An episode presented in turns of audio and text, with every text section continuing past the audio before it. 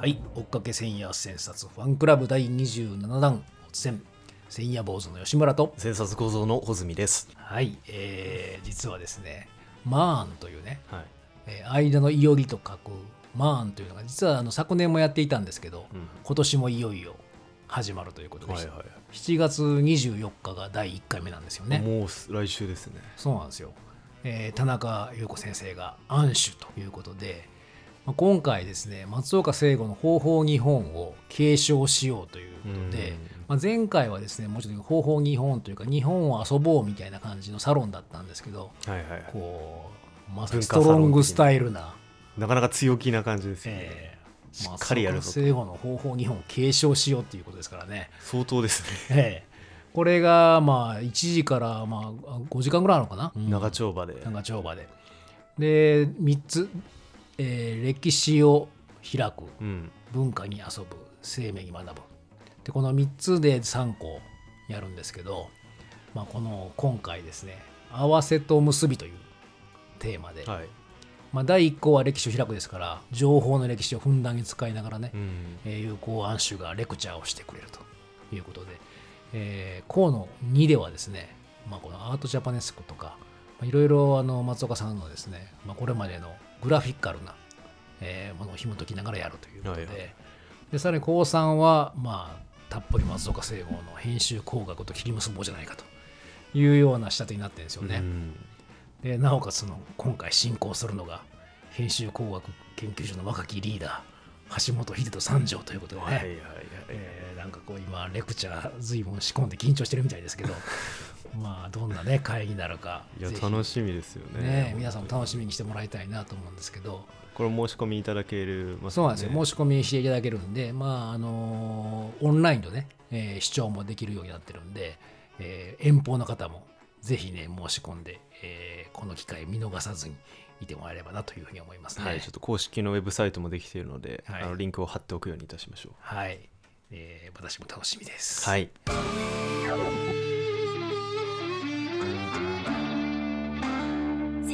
ファンクラブはい、で1803夜は原神の往生要集ということでねはい。仏教続きですね。ね前回に続いてね日本仏教が続きますけれども、冒頭は露伴連環期から始まるわけですよね。はいはいはい。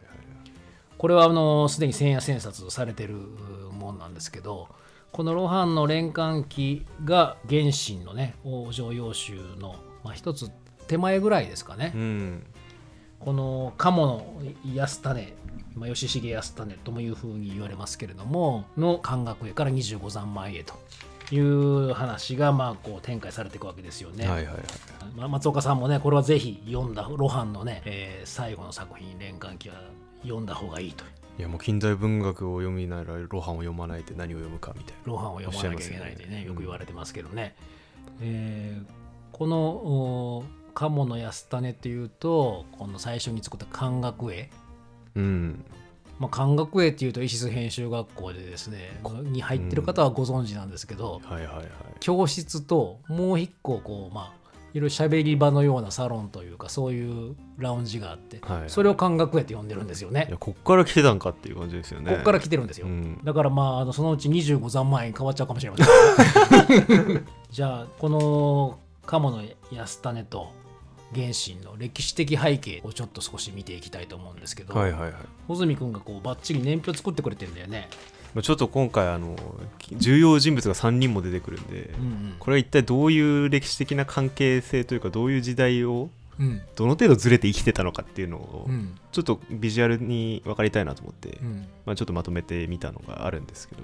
ちょっとじゃあ教えてもらっていい？えっとですね、まあ、その3人というのが誰かというと、まあ、原神ですねまず。はいはい。そして鴨の安種。はい。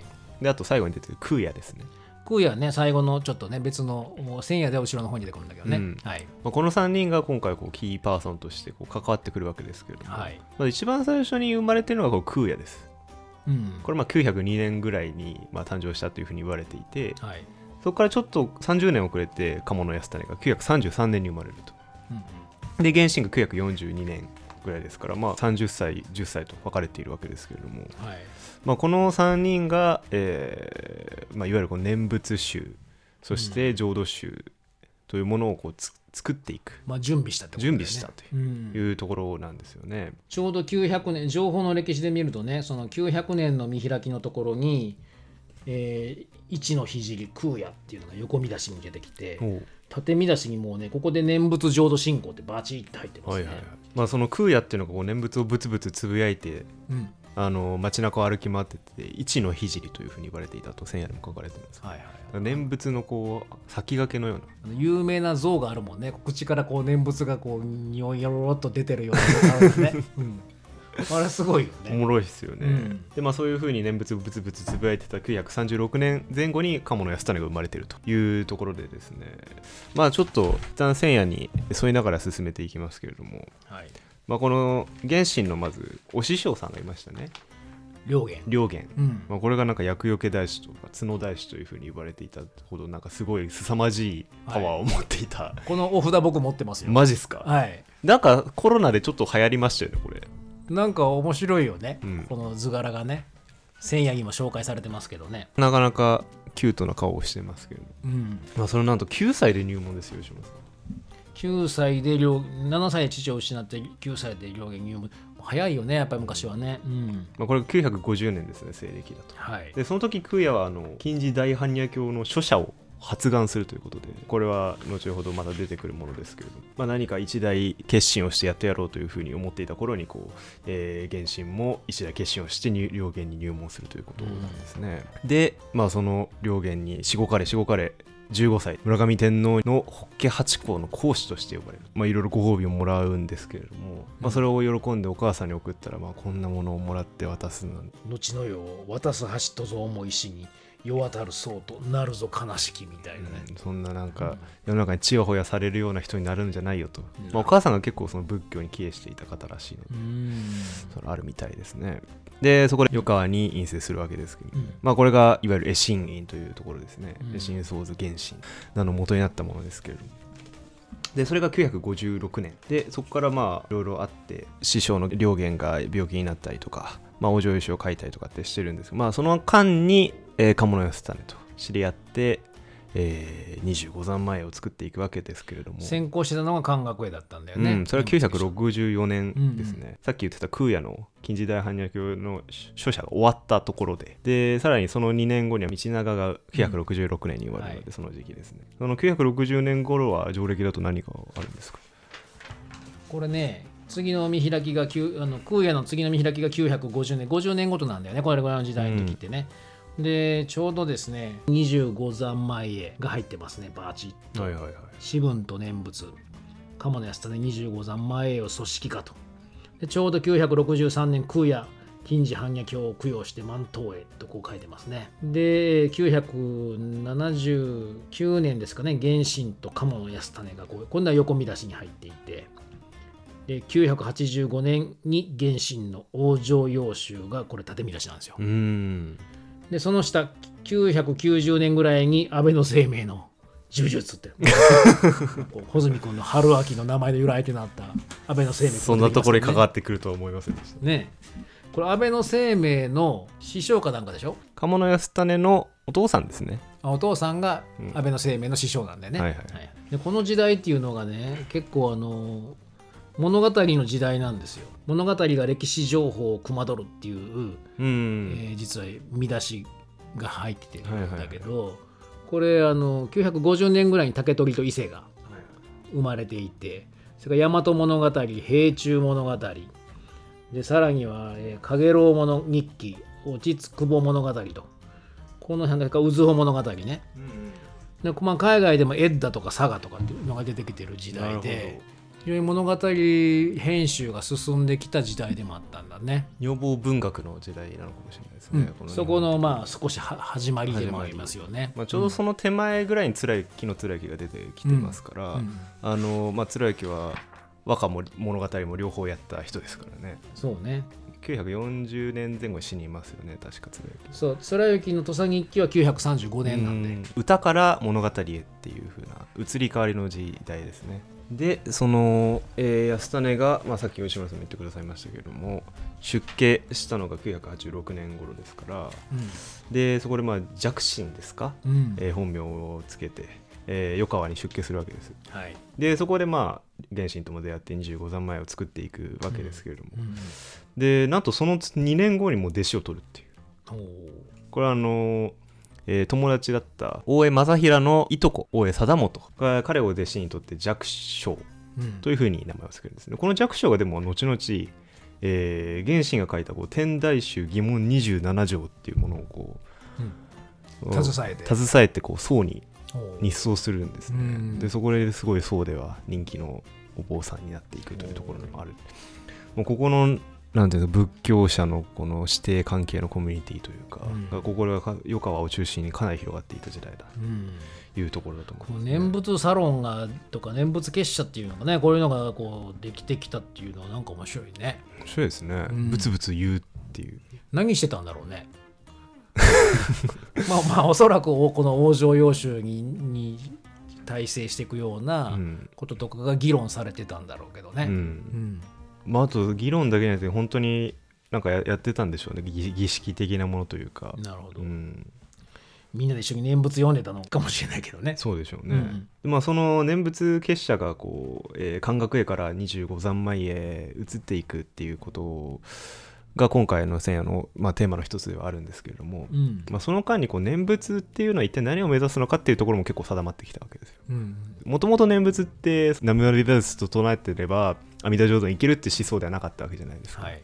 まあ、その手前はもちろんあの日本だとえー最長の乾物に近かったわけですよね。ね。仏を感じると。イメージするとかね、うん。でもそれがこういつからか、うん。あの念仏を唱えることで、えー浄土に行けるぞとうん。いうふうな思想に変わっていったわけですね。うん。でそういうふうにこう、まあ、念仏ニアイコール浄土往生みたいな感じで考え出してそれがだんだんだんだん定まっていったのがこの漢学へから25三枚への間ぐらいだったとうん。いうふうに、まあ、松岡さんも千夜で書かれていました最後の方。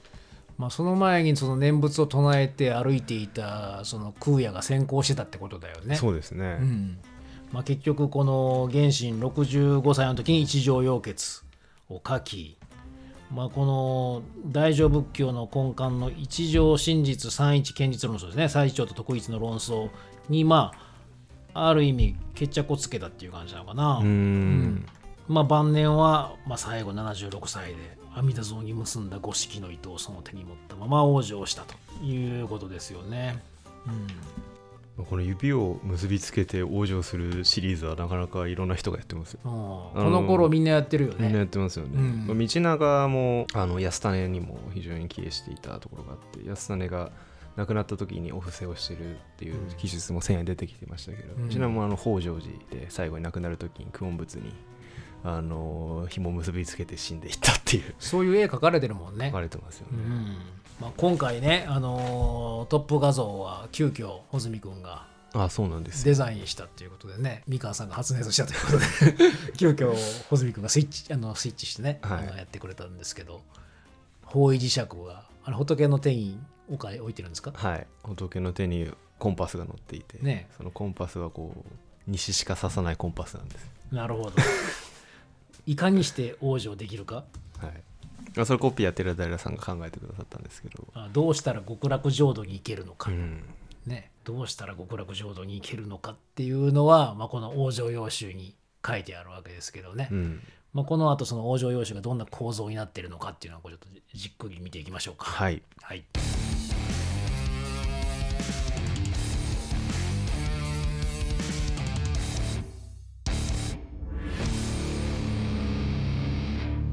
えーちょうどね松岡さんのね千夜千冊エディションもね25冊突破とはいいうことで読書の裏側うん千夜千冊エディション出ましたね。出るみたいですね。はい、これでまあちょうどねまさに本から本へでスタートした千夜千冊エディションが、まあ、もう一度読書に戻ってきてうん、25冊目ですよ。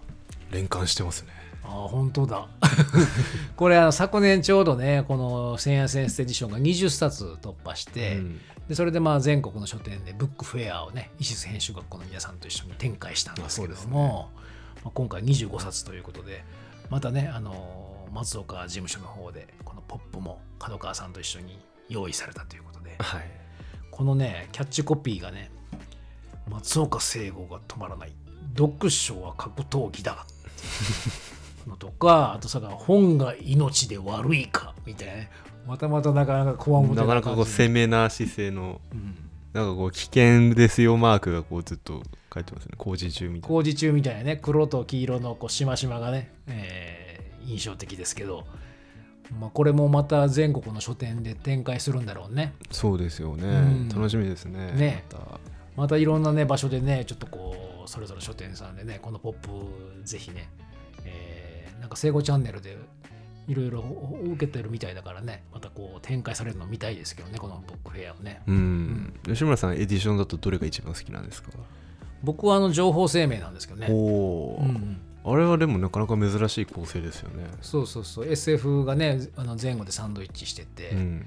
でまああの間はねこう生命の発生から、まあ、あの複雑系っていう23章の流れになってて非常になんか面白い構成で、まあ、僕にとってすごく刺激的でしたね、うん。あこれ情報生命なんだっていう感じがあってね。確かに確かに、うん。穂積君は？まあ、僕はまあデザイン値なんですけど。あやっぱり。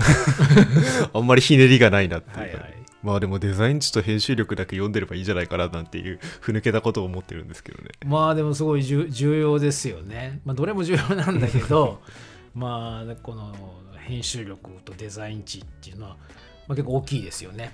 うんまあ、つながりも大きいというかね気もしますね。昨年かなデザイン値でねあの千夜千冊エディションデザイン値を使って家電書のね終了イベントで寒暖着ですか？寒暖着でねあのライブ突然ライブをちょっとやったんだけど今期は実はあの日本的文芸術でやるということでね。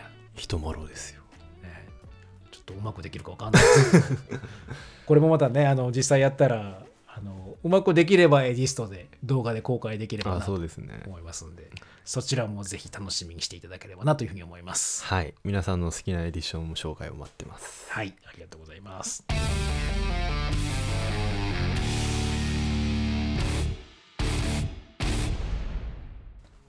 であのこの往生要集なんだけどね構成が全てを語ってる。大変うまいとかって、あの松岡さんも書いてるんだけど問うと答えが続いてるんだよね、問いっていうのと答えっていうのを繰り返して、まあ、門間応答編っていう、まあ、編集学校でいうね問いと答えの間に、えーある門間応答編っていうのも書いてますけどこの問答と両権というスタイルを外さないっていう感じで、まあ、ずーっとそのどの章も書かれてるんですけれども、まあ、その構成をちょっと詳しく、えー松岡さんが書いてくれてます。まあ、一つ目が「オンリエド」っていうことで、はいはいはい。これがまあまさにあのいろんな地獄のバリエーションなんだよね。うーん。千夜千冊の中でも地獄絵がね、えー挿入されてますけど、はいはいはい。穂積君地獄絵とか見てた？子供の時とか。子供の時は見てないですけえど見てない？あの僕あれが好きなんで米朝の地獄巡りの落語が好きで、でそれでいろんな地獄に行くんですけどねーそれは、うんでそれをなんか絵にした絵本みたいなのがあったんですよ。はいはい、あるよね。今でもあるよ。地獄絵本みたいな。ああるんですか、うんうん。まあ、それはなんか見てましたね。地獄絵のなんか生々しいのはそんな大人になってから見ましたけど。まあでもね僕らの時はね普通に結構こういう地獄絵はなんかよく見てたんですよ。どういうタイミングで見るんですか？まあ普通に絵本とかにもあったと思うし、まあ、こう松崎しげるさんみたいな人がねこう実際にもう一度書き起こして、うん。地獄のこんな攻めくみたいなもんとかをはいはい。書いてて非常に怖かったですね僕は、うん。もう嘘をついたら閻魔様に舌を抜かれるとか言われなかった？いや言われました。僕それは結構信じてました。そうよね。でアリを殺しちゃった時にすごい僕あ僕はもう地獄に落ちるんだって思ってなんかもう運命づけられた気がしましたいやでも本当に結構だからこの地獄、まあ、往生要集に書かれてるこの地獄って結構き聞いてましたよね昔の子供とかにはいねや聞いてますよね。ね。僕は鬼太郎とかも好きだったんですけど、うん。そういうイメージはもうの源泉は往生集というか。で最近だとあの「ほおずきの冷徹」っていう漫画知ってます？はいはいはい。あれはなんか地獄の役人がなんか非常にこうブラック企業的に苦労するっていうなんかちょっと面白くおかしくした話なんですけど、うん。でもその設定がなんかすごくしっかり抑えて八大地獄とか。うん。あのちゃんちゃんと細かくそこに部署配置されてるみたいなそういう話なんですけど。まあ時代は変わってもその地獄のイメージは変わらないなっていう、だから地獄はすごいバリエーションが多いんだよね。うん、どんどん増えていきますよねなんか。いやむちゃむちゃ萩の山とか血の池とかさあのなんか鳥にやられるとか牛に食われるとかいっぱいあるじゃん。ありますあります。ものすごい地獄のアスレチックスがすごいんだよね、で地獄巡りとかで まあそうだよね。別府の温泉とかの地獄巡りみたいな、っていうぐらいこういろいろあるのが地獄で逆に2つ目のこうゴング浄土ですけど浄土の方はまあなんかイメージ的には大体似たような感じなんだよね。確かに。桃源郷的な感じですよね、そうそう穏やかな感じ。で蓮の池とかでね、うん。仏様がいらっしゃってみたいな。面白くないですよね、まあそうなんだよ。やっぱディズニーランドとかもディズニー地獄とか作った方がいいんじゃないですか、ランドとあれは地獄かももしんねえなみたいなね。スカイじゃなくて、うん、でまああのこうこの地獄をどうやればこう逆に「How to go to 極楽」みたいなね、えーどうやったらご極楽に行けますの？みたいな。完全極楽マニュアル完全極楽マニュアルだよねこれ。じ自己啓発極楽セミナーみたいな感じでしょ？いやだからそんな感じに見えるんだよこいやまあの構造。そうですね。そのオンリーエイドゴング浄土って。すごい細かく詳しく書いてるでしょ、うん。地獄になっちゃいますよ。嫌ですよね。極楽の方がいいよね。みたいなね。最初の始まりこんな感じじゃうないの、ん。ねいろんな楽があるよっていうようなでもこの10個ぐらい楽あの上げましたけどこれはもっといっぱいあってこの10個の楽ぐらいだと大会に1個毛を1本落としたぐらいですよみたいなの書いてあるんだよね、うん。まだ先がありますよ。まだまだこれもうちょっとだけ紹介しましょうみたいな。ゴング浄土。で3番目が極楽証拠って言ってこれはあのそれこそ穂積君のデザインの西しか刺さないコンパスじゃないけど、うん。阿弥陀さんがいる西方浄土の極楽が最も素晴らしいと言ってるわけだよね。阿弥陀最高みたいな、はいはいなんで阿弥陀が最高なのか。だからこれなんか自己啓発セミナーだから、セミナー？確かに。うん、だからこうちゃんと説得してるわけよ。うん。皆さんねいろいろある極楽はいろいろあると思ってるでしょと。でもね阿弥陀が最高なんだと。よろしいですかと。うちのもう阿弥陀が最高なのでみたいなね。なんで阿弥陀なんですかこれねあのちゃんと書いてんだよ。その問う仏の曰く諸仏の浄土は実に差別なしと。何がゆえに如来はえーつとに西方をあが、めたまうや。とうん。聞いてるんですよ。なんでなんで？ほんならねあの答えはね実は差別はないんだけどもいろんな主張をしてこれに専念させることが大事なんだと。つまりなんかいっぱいいろいろあるけどこのゆえにこの国土を散端するのみだっていうことを言ってるんですねまず一つは。つまりどういうことですか？つまりなんなんて言うんですかね。いろいろあると心乱れて心志すことがないからまず一個一個を信じた方がいいよっていうのがまず一つあるんですよ。なるほど、うん。とにかく一個決めろと。そうそうそうそう。でもう一個はね末後放滅の時に一人この経をとどめてっていう言い方をしてるんだけど、うん。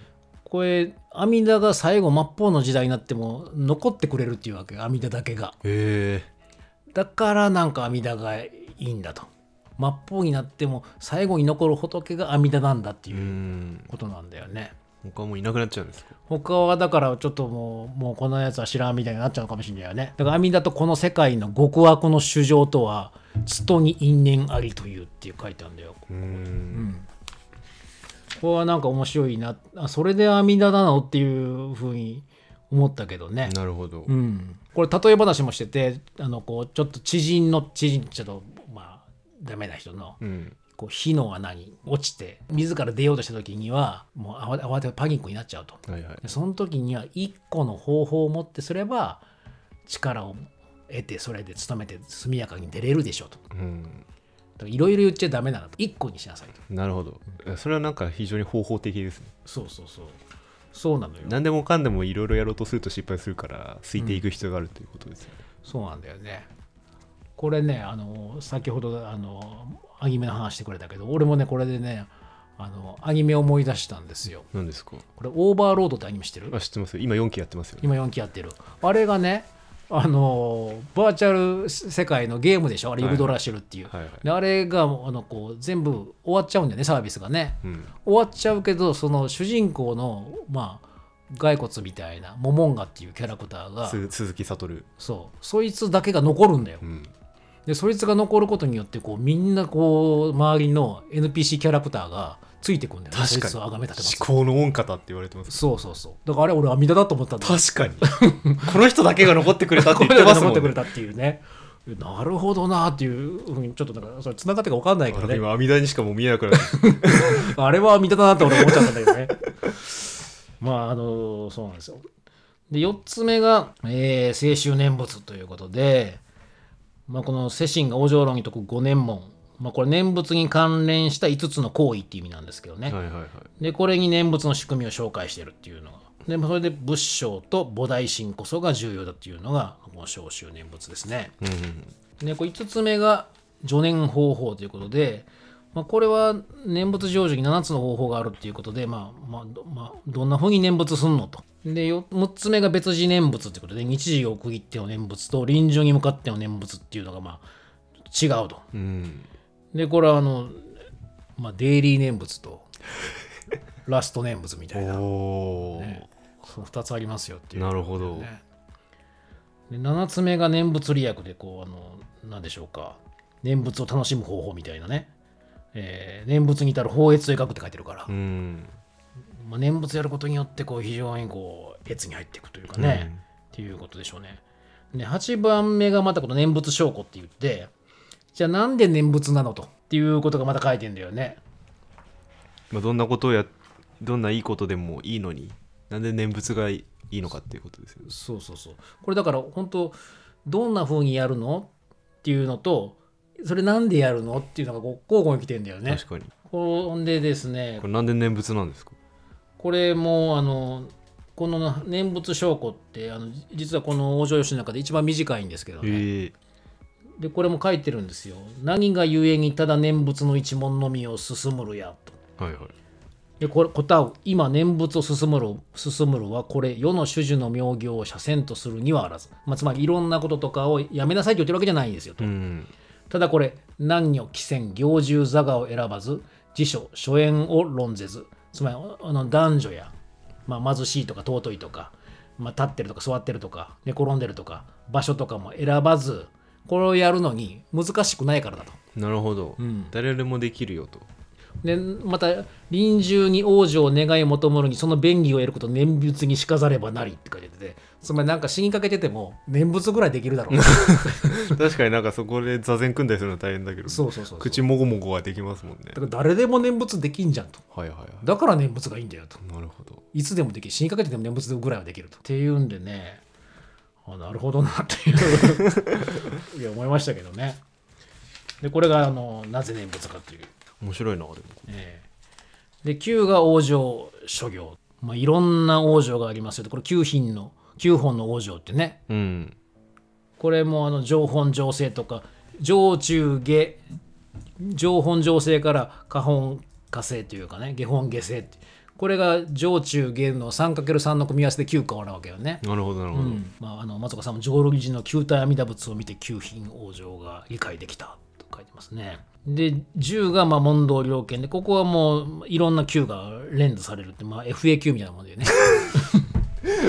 本当になんかもうその、ええ自己啓発セミナーのウェブサイトメタファーで考えてますねいやもうなんかそれにしか見えなくなってきちゃっていやでもなかなかこここまでちゃんとあの至れり尽くせり？うん。なんだなっていう思いましたけどね。い。やこれさえ読めばって感じですね。うん、でもでもこういうその往生要集がですねあの松岡さんはですねこうざっとこういう構成と内容になっているんだが実際に往生要集を読んでいると泣きたくなるほどにしばしば胸が詰まると書かれてるんですよ。これなんでですかね？いやもうなんか吉村さんのせいにはもう自己啓発的なものにしかもう見えなくなってしますいません、ちょっと僕がね、胸が詰まるはずだったもんをね、違う方に引っ張ってしまいましたけどね。で松岡さんなんかなぜそんなふうに思うのだろうかと考えてみるとそこには寂しさや死に向かっていく往生という出来事が業の深さに応じて現れてくるからだろうとかも書かれてますけどね。ううんうん、これはあの穂積君はどう思った？まあでもこのいや非常にこうやっぱ末法に対する危機感がリアリティを持ってあった時代なんだなっていう感じがしますよね。うん。その末法がこう始まる1052年っていうふうに言われてるじゃないですか日本的には。だからあのまあそのすぐ手前ですよね。この、えー、お嬢書書かれたのって984年5年あたりだから。まあなんか西洋的に言うとこうメメントモリというか。ああそうだね。あ死をまあ考える、あれはまあうんペストが非常にこう流行していて本当に死が身近だった時代だったと思うんですけど、うで何かそういう儚さのようなものというか無情のようなものというかんうん。が出てきたようなところに関係してるのかなというふうに感じましたね。そうね。僕はねもうこれはあの非常にうがった見方かもしれないんだけどね、はい。これは松岡さんが阿弥陀なんじゃないかなと思ったわけ俺はどうしたんですか急に、つまりさはい。いや松岡さんとかもうもうある程度編集や知を極めてうん。本当ならば僕らみたいな主女を相手にせずに いろんなもう素晴らしいアーティストとか優れた人たちと一緒に何かをやっても別にいいわけよね。如来の世界に行ってもいいわけじゃない？確かに。だけども松岡さん唯一こう残って編集学校や。僕らみたいな面々と常にこう共にあるみたいなね。っていうこう阿弥陀的松岡聖吾がうん。僕はそう感感じてしまいましてね。でなんかこうなんでみんなこのこうこう原神がこう往生要集でこう解いてるわけよ。みんな阿弥陀のことだけ考えて念仏唱えればいいんだよ。うん。それで往生できんだよって言っててもやんないやつがいるわけよね。うんうんで僕はそのこう編集でいいんだよと。うん。編集で全部いいんぞと。言ってんのになんでわかんねえんだっていうね。っていうこうまあ阿弥陀と重ねて胸が詰まったのかな。っ 葛藤があるんですか吉ていうふうになんか変なうがった見方をしてしまいましたけどね僕はね。ああ松岡さん自身がですはいはい。それはなんかうがうがりすぎてるような気がしうがちすぎぎですよねそれはね。まあでもその阿弥陀っぽさなのかわかんない。まあ菩薩っぽさというかは分かりますよ。あの松岡さんももどきはい、の本の中で場所を引いてうん、高く悟りって俗に帰れとそうですね。おっしゃってるじゃない。客来ですね。うん、客来、うん。まあ、つまりこう行くところまで行ってもこううん。結局姿勢に戻っていかないと意味がないとうんいうところをもうまさにこう地で言ってるなという感じがありますね、うん。今の吉村さんの。うん。阿弥陀メタファーを聞くと。そうね。まあでもさっきから吉村さんこの FAQ いろいろやってくださいましたけど、はい。まあでもなんかこのやっぱりこう、まあ、松岡さんも最後にこの浄土のことを書かれてますけど、うん。まあ、浄土やっぱりいろいろあるわけですよね、いろんな浄土があるのね、ううん。でそこをやっぱりこうディレクションする必要があると、そうだね、うん。うん。言ってるじゃないですか、うん。吉村さんも、まあ、編集はいろいろあるって言ってるじゃないですか。そうだ。の割にもディレクションがやっぱり大事だよねってことをおっしゃってるじゃないですか。そうね。いや本当そうなんですよ。あのその方向性が見えてればいろんなことは起こるんですよね、うん。方向性があるからって一つじゃないんですよ。でもそのいろんな出来事が差し掛かってくるんでその度に編集が起こるから、まあ、当然いろんな、まあ、プロフィールは描かれるんだけどだけだけど方向性が見あの見定まってればおかしなことにはならないんだよね、うん。うん。でも編集はわあのまあ人を傷つける編集もあったりはいはい。やめる編集もあるわけよね。ヘイトな編集もあるわけで。だけどもそうじゃないよねっていう僕らのやりたい編集はっていうことでまあ方向性があるということを言ってるんだけど、うん。まあこの原神がまあいろんな往生の仕方はある、まあ、浄土もあるかもしれないけども極楽浄土阿弥陀の浄土と念仏のセットで行きなさいよと。うん。っていうことをまあここで言ったんだろうね。い。やそれでやっぱ決めるっていうのが大事ですよね。いや非常に。まあ、いろいろ可能性が残ってるっていうのはもちろんそれはあるんですけど他に別にじょ念仏じゃなくてもいいじゃん。全全全然もいいんじゃないのっていうふうにやる連中もいるとは思うんですけど、うん。まあ、それはそそっちはそっちでいいんですよね、うん。でも念仏は念仏で行くって決めたらもうそれで突き進むっていうのがうん。やっぱり大事で、まあ、僕らも編集と決めてらもう編集で行くっていうことをうん。やるべきですし、まあ、僕はあの理の時の単位式ではい。玉神、えー奉仕賞という賞をいただいたんですが、はいはい。まあ、その時のこの玉神さんからの言葉で、はい。まあ、これなんかおつせんで言ったかもしれないけどお前はナンセンスだって言われたんですよ。うん、ナンセンス。まあ、そのナンセンスというのはセンスが、えーつついてない、まあ、センスの方向って意味ですね、まあ、うん。方向づけされてないと。うん、言言われたんです。だから僕がこう何かにこうシャニムになってこうもがいてるということをサマイさんがおそらく察されたんだと思うんですけど、なるほど。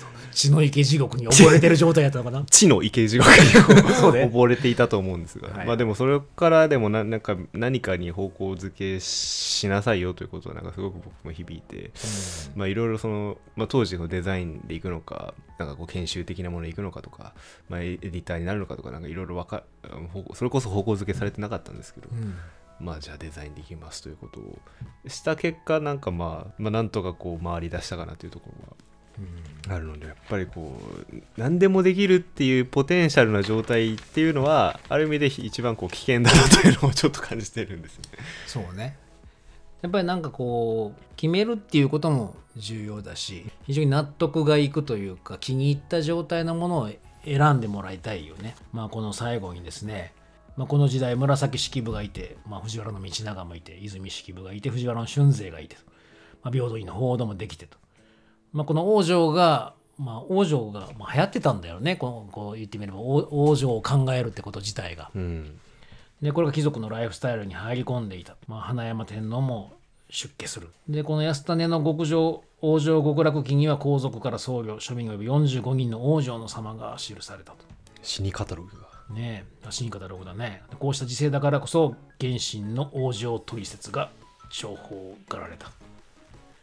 まあ以上のこと全てロハンにはとっくにお見通しのことだったはずであるっていうふうに締められてるんだけどまあやっぱりそこの王女の方法方向性を見定めるっていうことっていうのが非常に寛容だっていうこととかもうロハンはもう分かってたっていうことだろうね。う。ん、うん。往生際が悪いのが一番ダメなんですね。いやまさにね、えーその通りだと思いますけどね。